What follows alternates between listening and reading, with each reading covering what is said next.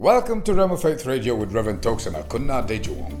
Just like healing belongs to us, just like provision belongs to us, just like righteousness belongs to us, in the same way, divine protection belongs to us. In Luke 10:19, Jesus said, "Behold, I give unto you power." And that Greek word is actually exousia, better translated authority. The American Standard Version puts it as that. "Behold, I give unto you authority to tread on serpents and scorpions and over all the ability, all the power of the enemy." And he said, "And nothing shall by any means hurt you." Right now, here's Reverend Tox with today's message. Talking about angelic protection. Angelic protection. Praise God. And let's start with a word of prayer. Heavenly Father, we thank you for once again another opportunity to feed on the manna of heaven. Thank you because the entrance of your word gives light. It gives understanding to the simple. Our minds are open. Our spirits receptive. We trust that by your spirit you'll open up your word to our hearts. And we won't just be hearers of the word alone, but we'll be doers of the same. Thank you, Father. In Jesus' name. And everybody said, Amen. Amen. Praise God. Now, last week, I was actually going to teach on something else. But as I was waking up in the morning, I just heard a voice, the voice of the Lord. Just speak up some portions of scriptures. Just spoke them up to me. Of course, I knew where they were from. And I gathered that it seems he wants us to pay attention to those things. So let's turn to Psalm 91. Psalm 91, verses 10 and 11. Psalm 91, verses 10 and 11. It says, "There shall no evil befall thee, neither shall any plague come nigh thy dwelling. For he shall give his angels charge over thee, to keep thee in all thy ways." And then Psalm 34. Psalm 34. And in verse 7. The Bible says there that the angel of the Lord encampeth round about them that fear him and delivereth them. So we began to talk about angelic protection. And the very first point we made is this. We said that divine protection belongs to us in Christ. Divine protection belongs to us in Christ.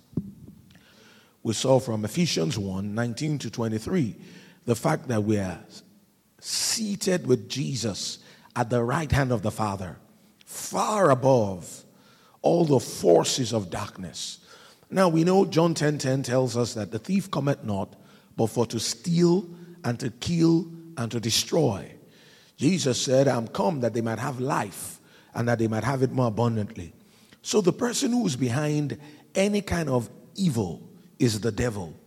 And since it's the devil who's behind all evil, who's behind attacks, who's behind kidnaps, accidents, banditry, kidnappings, and all that stuff, and the devil is far beneath us, that means that we've got dominion over these things.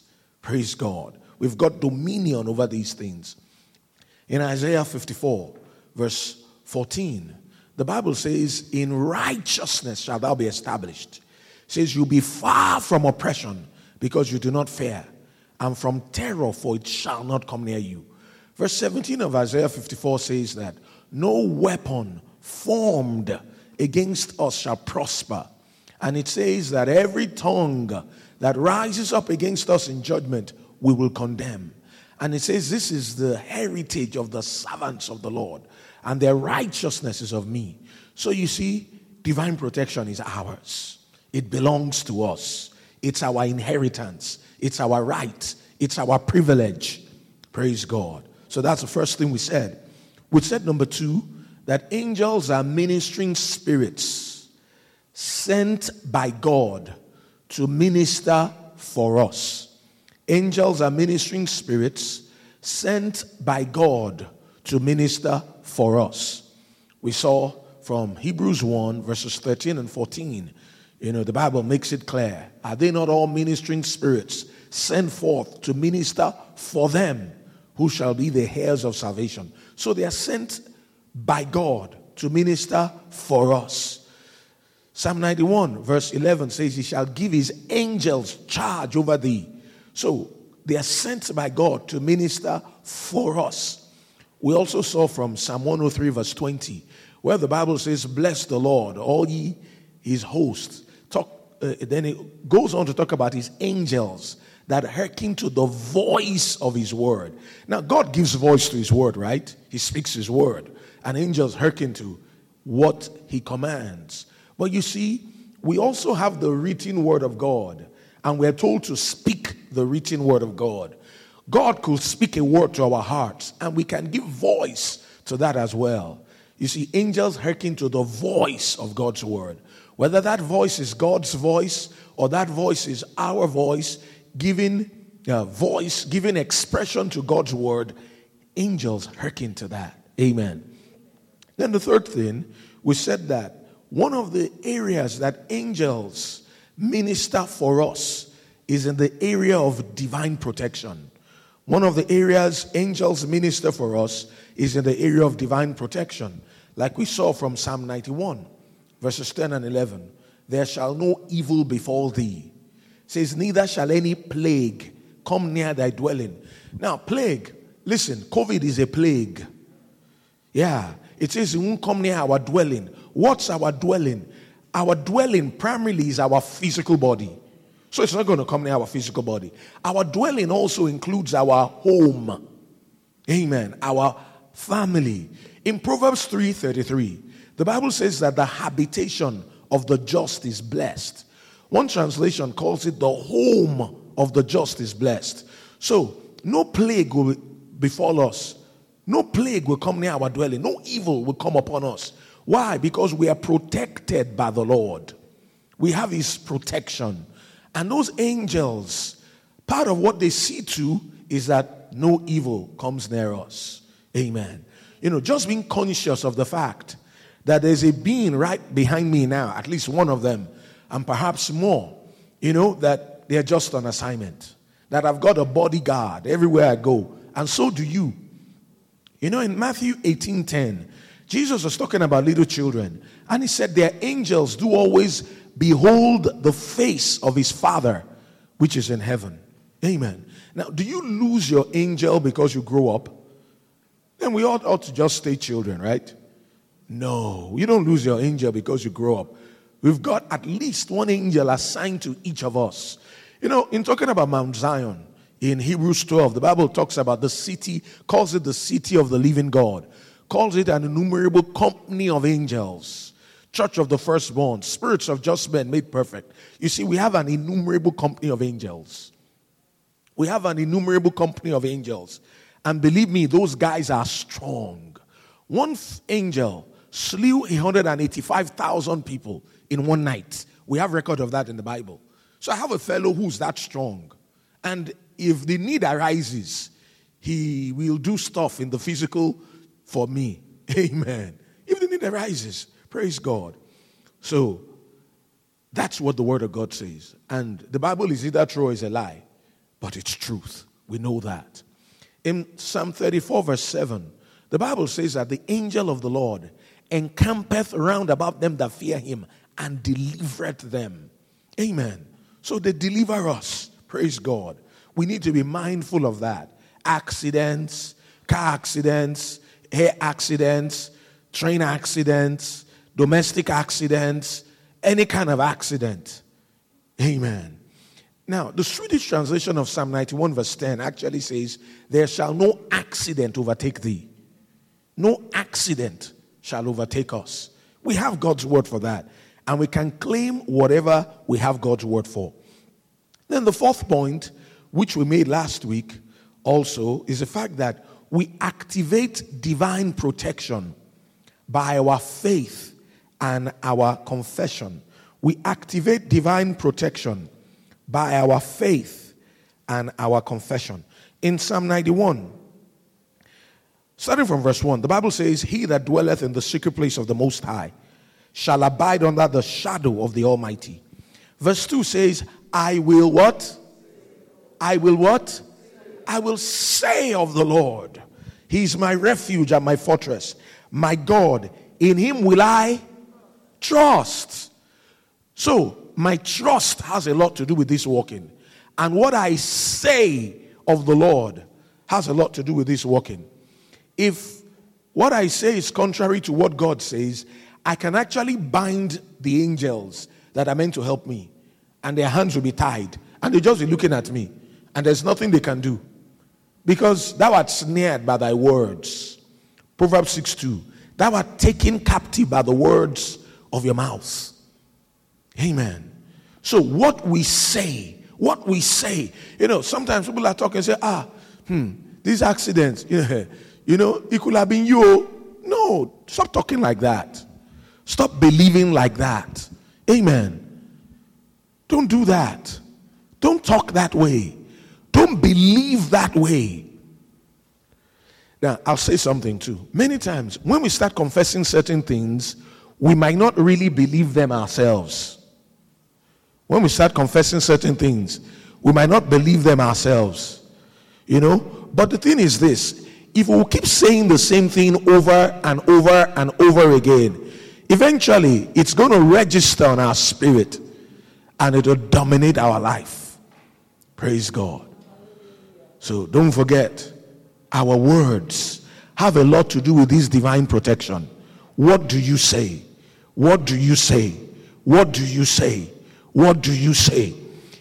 As a habit, my wife and I, let's say we are driving. We now get to an accident scene. Anytime we do, there's something we always do instinctively. We trained ourselves to do that. And what's it? We'll just speak God's word. No evil befalls us. No plague comes near our dwelling. He has given His angels charge over us to keep us in all our ways. Amen. So we take advantage of every opportunity to speak God's word about divine protection. Let me say this. Faith will walk in the heart with doubt in the head. I'll say that again. Faith will walk in the heart with doubt in the head. Thoughts may come and they may persist, but thoughts that are not expressed in words or in actions die unborn. The most holy saints of God have sometimes found thoughts in their minds that their hearts resented. Many times I'm on the plane, traveling somewhere, and then a thought crosses my mind. You will die today. You will die today. This plane will crash today. This plane will crash today. The Bible didn't say he shall have whatsoever he thinketh. The Bible says he shall have whatsoever he saith. Now, what did I say? Earlier on, there was a time when anytime those negative thoughts come, I'll speak God's word at them. No, the weapons of our warfare are not carnal. They are mighty through God, to the pulling down of strongholds, casting down imaginations, and every high thing that exalts itself against the knowledge of God, bringing into captivity every thought to the obedience of Christ. Praise God. So I pull down those imaginations. I cast them down, and I just speak God's word about it. Then after some time, the time came when I knew really it wasn't necessary. Now, nothing wrong with doing that. If thoughts come at you, you can resist them. You can speak to them. But also, you see, the Bible says he shall have whatever he saith. I'm not the one who is saying those thoughts. I'm not saying that. It's just like if someone were to curse me. There's a place of someone curses you and you say, no weapon formed against me will prosper. In the name of Jesus, I rebuke that. Yeah, that's okay. But let me also tell you, after some time I discovered, if you like, curse me all you want. That's your problem. It's not mine. Am I the one who is saying it? The Bible says he shall have whatever he saith. As long as I don't believe it and I don't say it, then it's not going to happen. Now, why it's good sometimes to cast down some imaginations and resist them is so they don't ever get a foothold in your mind. But also, once I've spoken God's word, then, many times they will say, I'll kill you today. I say, I dare you. And I go and sleep. Kill me if you can. You can't. Because you see, he shall have whatsoever he saith. He shall have whatsoever he saith. So we are to say what the word of God says. In Mark 11:23, Jesus said, "For verily I say unto you, that whosoever shall say unto this mountain, Be thou removed, and be thou cast into the sea, and shall not doubt in his heart, but shall believe that those things which he saith shall come to pass, he shall have whatsoever he saith." So all I have to do is to say and believe in my heart that what I say shall come to pass. So when I'm traveling, as a usual thing, I'll say stuff like, "I'm going to Lagos." You see, just saying I'm going to Lagos, that's, I released my faith. And I do that deliberately. I didn't say I was going to the middle of the road and then die. No, it's Lagos I'm going to. Until I get to Lagos, I'm not yet in Lagos. You know, just like Jesus told the disciples, "Let us pass over onto the other side." See, the only reason Jesus calmed that storm was because of their unbelief. He really didn't need to. When he said, "Let us pass over to the other side," he slept. Amen. Now, let me also say this. You see, there's something about faith and anxiety. They don't go together. Are you listening to me? Look, the devil tells you, you're going to die, you're going to die, you're going to die. Okay, what if you die? You go to heaven. Either way, the devil is the loser. Do you understand? You know, sometimes you think, hey, everything that can go wrong can go wrong. This can go wrong. That can go wrong. If this goes wrong, hey, this could go wrong. Hey, it mustn't happen, no. It mustn't happen, no. It mustn't happen, no. Oh, God. It mustn't happen. Oh, God. It mustn't happen. God, I believe you. It mustn't happen. You're not believing him.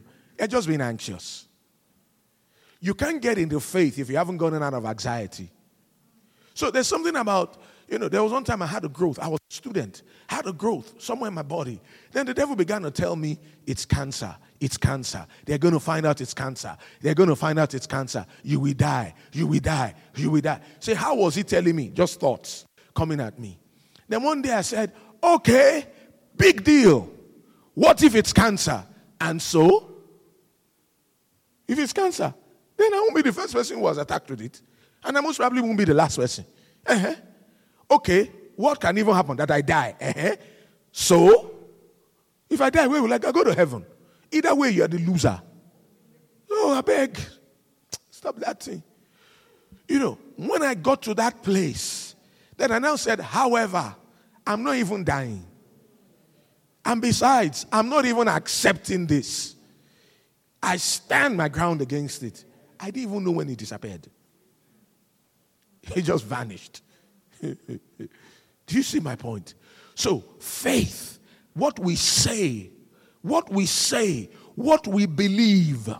That's why it's important to feed our faith. Feed it regularly on God's word. Feed it regularly about divine protection. Brother Hagin said he saw this Psalm 91, verse 10, the Swedish translation that says, "There shall no accident overtake thee." He said when he saw that, he claimed it, that the longest day he lives, he will never have an accident.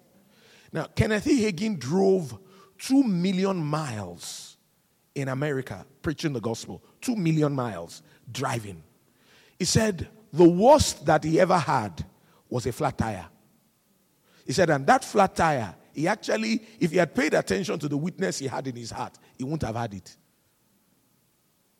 Never had an accident. Yeah, that's a good example to follow, right? So that's someone who has proved that it can happen. Yeah, that was before there were these highways, when they had just 2-lane roads, you know? Yeah. So God protects his own. God protects his own. Praise God. Amen. So it's possible. It's possible. Let's keep believing God's word. Let's keep saying God's word. Let's keep saying God's word. Let's keep saying God's word. Faith works the same in all realms. For the new birth, for the baptism in the Holy Ghost, for divine healing, for divine protection, it works just the same. You believe it in your heart, you say it with your mouth. You believe it in your heart, you say it with your mouth. You believe it in your heart, you say it with your mouth. And then you keep saying what the Word of God says. You keep saying what the Word of God says.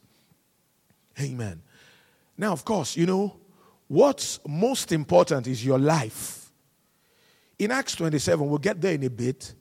Yeah, if they had paid attention to Paul, they wouldn't have lost anything. But God said, Paul said, there stood by me this night an angel of God, whose I am and whom I serve, saying, thou shalt be brought before Caesar, and I've given you not only your life, but the lives of all them that sail with thee. He now told them, he said, wherefore, sirs, be of good cheer, for I believe God that it shall be as it was told me. 276 of them. But you know, nobody died. All their lives were preserved. Now, did they lose property? They did. Did they lose that ship? They did. But you know, they could get property back. But their lives were protected. Amen. 276 of them. So you see, we have the promise of protection. Yes, even our property. Now, you may have lost stuff, but thank God, He is a restorer, isn't it?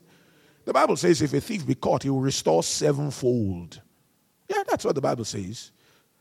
Amen. So we have the promise of protection, divine protection. It belongs to us in Christ Jesus. And just like any other thing, it works by faith. See, 1 Timothy 4, 7 and 8, the Bible says, but refuse profane and old wives' fables, and exercise thyself rather unto godliness. It says, so bodily exercise profiteth little, but godliness is profitable to all things. Notice, how is godliness profitable? Having promise. Having promise. Having promise of the life that now is and of that which is to come. The reason godliness is profitable is because of the promises. Now, you can live, if you can't claim God's best if you're not giving Him your best. But you can live a godly life. You can serve God, be committed to God, be obeying God. But if you don't take advantage of the promises, your profiting may not appear. And you may not experience the profit that is ours. I hope that makes sense. So, don't just say, I'm serving God. I'm preaching the gospel. God won't allow me to die. You can die preaching the gospel. You can have a plane crash traveling to preach the gospel. You can have a car accident and go to heaven traveling to preach the gospel. It has happened to people. It may still happen to some people, but you don't have to be one of them. So yes, we live a godly life, but we also take advantage of the promises. Because I'm doing God's work doesn't automatically protect me. Look, if you and the devil never have a head-on collision, you're probably going in the same direction. If you're doing something for God, the devil hates your guts. He will do anything and everything he can to take you out. But you see, it's just like him to try. But it's just like us to triumph. Isn't it? Praise God. So we activate or we appropriate divine protection by our faith and our confession. By our faith and our confession. Now, the fifth point, I've said all those four. I just revised them. And you know, faith comes by hearing and hearing, right? So it doesn't hurt to revise those things. Number five, now moving ahead today. The place of protection. The place of protection is the place of relationship and fellowship with God. The place of protection is the place of relationship and fellowship with God. The place of protection is the place of relationship and fellowship with God. Now, what do I mean by that? In Psalm 91, verse 1, which is kind of like what introduces this psalm of protection. It says, he that dwelleth in the secret place of the Most High shall abide under the shadow of the Almighty. So, the person who will abide under the shadow of the Almighty is the one who dwells in the secret place of the Most High. So, for you to abide in the shadow of the Almighty, you must dwell in the secret place of the Most High. The question is this, where is this secret place of the Most High? Where is it? So that I can dwell there, right? How do I dwell in the secret place of the Most High? Because like we've seen, is the person who dwells in the secret place of the Most High who abides under the shadow of the Almighty. Now, in Colossians chapter 3, Colossians 3, reading from verse 1, the Bible says, if ye then be reasoned with Christ, seek those things which are above, where Christ sitteth on the right hand of God. Set your affection on things above, not on things on the earth. Verse 3 says, for ye are dead. Colossians 3, verse 3. For ye are dead, and your life is hid with Christ in God. Verse 4 says, when Christ, who is our life, shall appear, then shall ye also appear with him in glory. You see, the secret place of the Most High is that place of being in Christ. As far as our old covenant is concerned, yes, in the old covenant they had protection, but in the new covenant, the secret place of the Most High is being in Christ. Is being in Christ. Is being in Christ.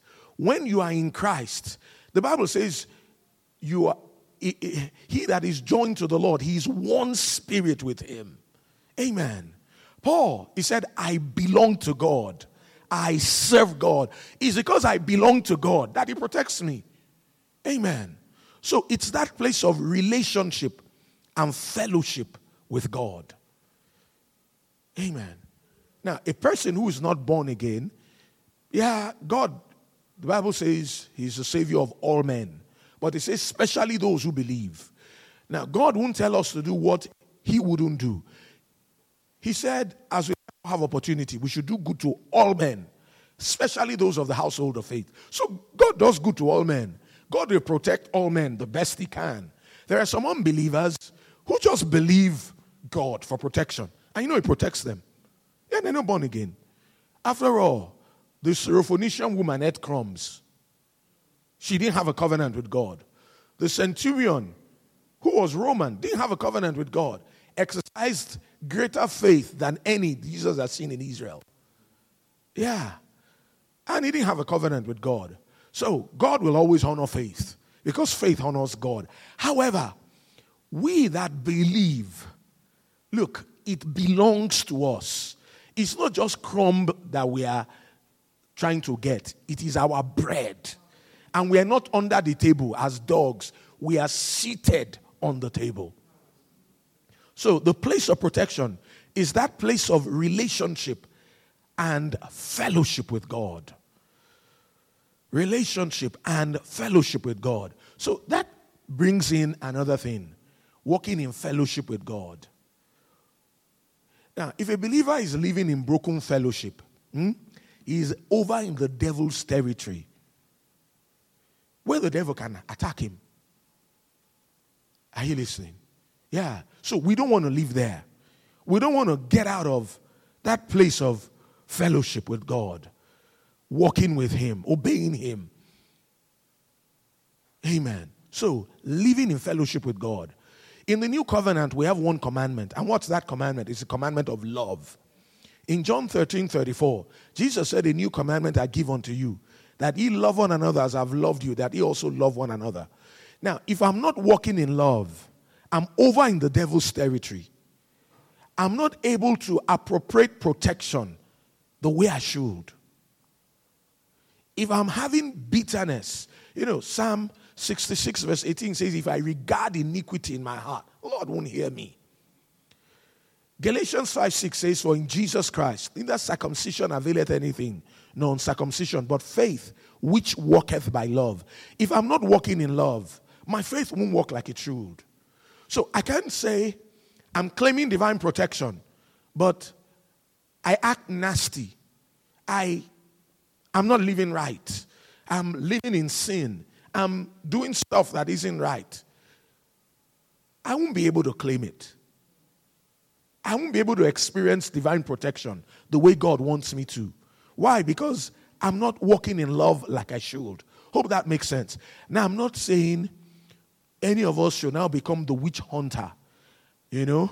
And anytime anybody, something happens to someone, say, "Hey, what's the sin in their life? What's the sin in their life?" There's probably no sin in their life. Sometimes it's just an attack of the devil, not because they sinned or anything, not because they're out of fellowship. It's just the devil. We live in a world where the devil is God. So it's just like the devil to try to attack us.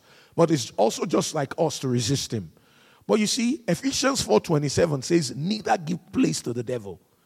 Yeah, we can give place to the devil by being afraid. We can also give place to the devil by not living right. If we're not living right like we should, we can't claim the protection that belongs to us. In 1 John 3:20 and 21, the Bible says, "If our hearts condemn us, God is greater than our hearts and knoweth all things." It says, "But if our hearts condemn us not, then have we confidence towards God."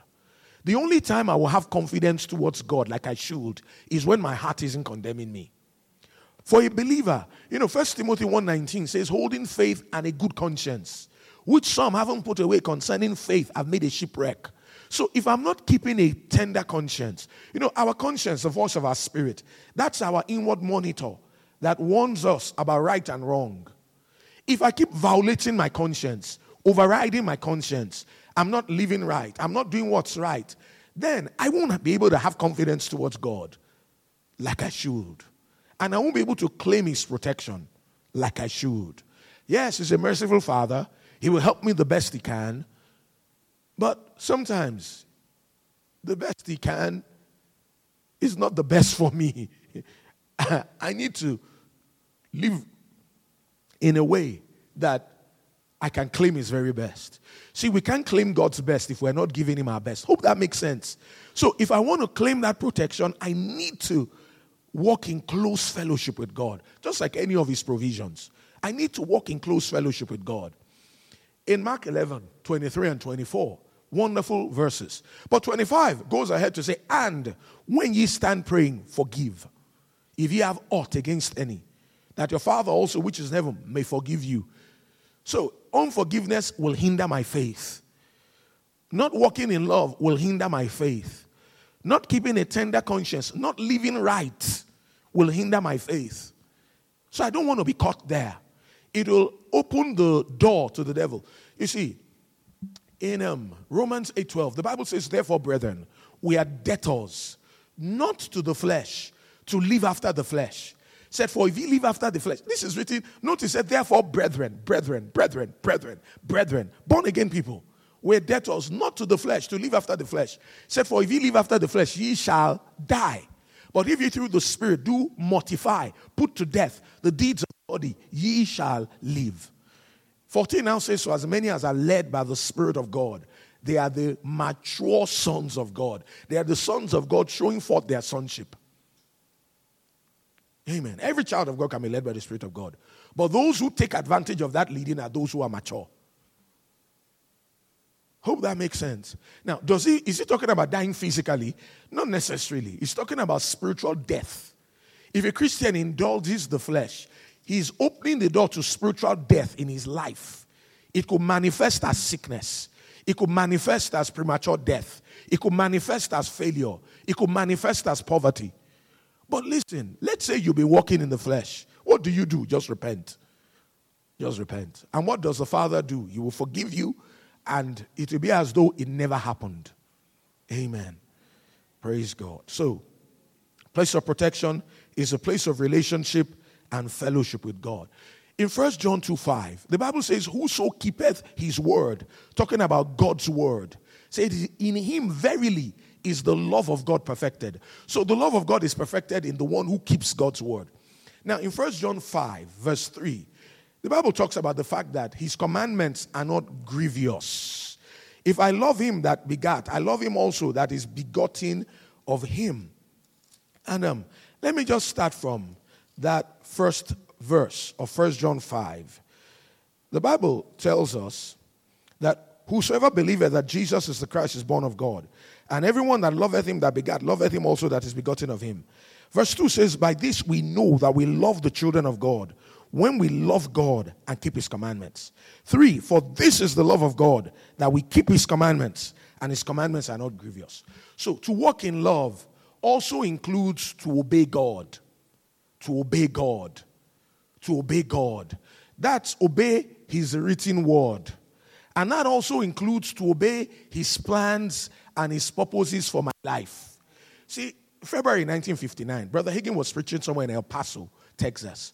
While he was preaching, something happened. He got by the side of the platform and he was going to fall off, you know. And then he held out his hand to steady himself. He fell. When he fell, right there, that arm, his right arm got broken. It was bad, as in the bone was sticking out. There was a nurse there who had to come to his aid immediately. You know, removed his shirt. They had to try to stick the bone back in. They rushed him to the hospital, right from church. While on the way, the Lord spoke to him. Yeah, it's not exactly what they think it is. It's not broken the way they think it is, but I'll talk to you further about it. A few days after, while he was in the hospital, Jesus appeared to him and I'll save us the details of the story. He told him, he said, you see, the reason you had that accident was because you got out of my perfect will. I called you as a prophet and a teacher. You made yourself a teacher and a prophet. You began to neglect your prophet's ministry. If I had allowed you to continue the way you were going, you would have died at age 55. Yeah. So there's also the place of obeying God. If I'm not obeying God, not just obeying his written word, also obeying his plans and his purposes for my life, then I can open myself up to the devil. Now, listen, his commandments are not grievous. God is not hiding the syllabus from us. God will not set exam on what he didn't teach us, and then have a marking scheme that is only, you know, is only the Godhead that can pass that exam. You know, there's some universities, they'll tell you that the first class is for the lecturer. And that the first class is for God. 2-1 is for the lecturer. Yeah, so all of you, that 2-2 you should be struggling for. Now, that's mean. You know, yeah, God is not like that. His commandments are not grievous. He will make his will known to us. He will make his plan known to us. But you see, if we step out of fellowship with God, if we get into disobedience, it can open the door to the enemy. Obeying the written word of God, disobeying the written word of God, or disobeying what God has spoken to our hearts, his plans and his purposes. Brother Hagin said, the Lord told him, he said, I never called you to pastor to begin with. When you left your last church was when you stepped into the first phase of the ministry I had for you. Then he said, many ministers live and die without getting into the first phase of the ministry I have for them. And that's the reason many of them die young and many die in middle age. A person can be strong in faith, believing God, can even be walking in love towards the brethren.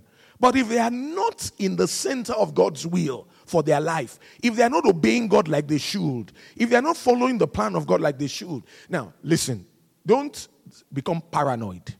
And you just say, hey, maybe I'm not in the will of God. Maybe I'm not. Listen, God is not mean. He will make his plan plain. He will reveal it to us. Yes, it's our responsibility to seek him, but he will make it plain. And thank God we're not disobedient children, are we? No, we're not. We're obedient children. Amen. We follow the leading of God's Spirit. So that underscores my point. The place of protection is a place of relationship and fellowship with God. The safest place to be on earth is in the center of God's will. You can relocate to Canada. You can relocate to the U.S. And stray bullet can go and meet the person there. And somebody can live in Sambisa Forest and live to be 105. And he's living inside Maiduguri. Yeah. With Boko Haram. You see, the safest place is the place of is the place of God's plan. What did God tell you to do? You know, protection doesn't come from abroad. Security doesn't come from abroad. Security comes from above. Yes, if you have the opportunity to get a better education, seize it. Praise God for that. You can go abroad, fine, nothing wrong with that. But you want to make a major decision, thinking about relocating, those kind of things. My guy, go and pray first. What's God telling you? Is it God that told you? Or is it your family that is pressuring you? Or is it circumstances? Person go to Jakpa, you know. Don't go and Jakpa. Be led of God. Be led of God. What's God telling you? That's the place of divine protection. The center of God's will. All right. Praise God. Certainly we are not going to finish today. And that's okay. Right? So let's let this sink in. It's the place of relationship and fellowship with God. Let me introduce the next point. No, let me leave it till next week. Praise God. So we'll let that sink in, right? Place of fellowship. We want to be in fellowship. We want to walk in love. We want to live right. We want to do what we know is right. We want to follow the leading of God's Spirit. We want to follow the plan and the purpose of God for our lives. And it is in so doing that we can claim God's best. Praise God. Let's say this together. I dwell in the secret place of the Most High. And so I abide under the shadow of the Almighty. Say with me, no evil befalls me. No plague comes near my dwelling. God has given his angels charge over me. They keep me in all my ways. The angel of the Lord encamps round about me and delivers me. I obey God. I live right. I walk in love. I follow the will of God. I'm shielded from evil. Amen. You've been listening to Rhema Faith Radio, brought to you by the partners and friends of Rhema Nigeria. We offer training in God's Word and in the things of the Spirit for victorious Christian living and success in fulfilling ministry. Go to RhemaNigeria.com to find out more on how to become a student or partner of Rhema Bible Training Center Nigeria. Please call 081-01-166836. The number again, 081-01-166836. Kenneth Hagin's Rhema Bible Training Center Nigeria is here just for you.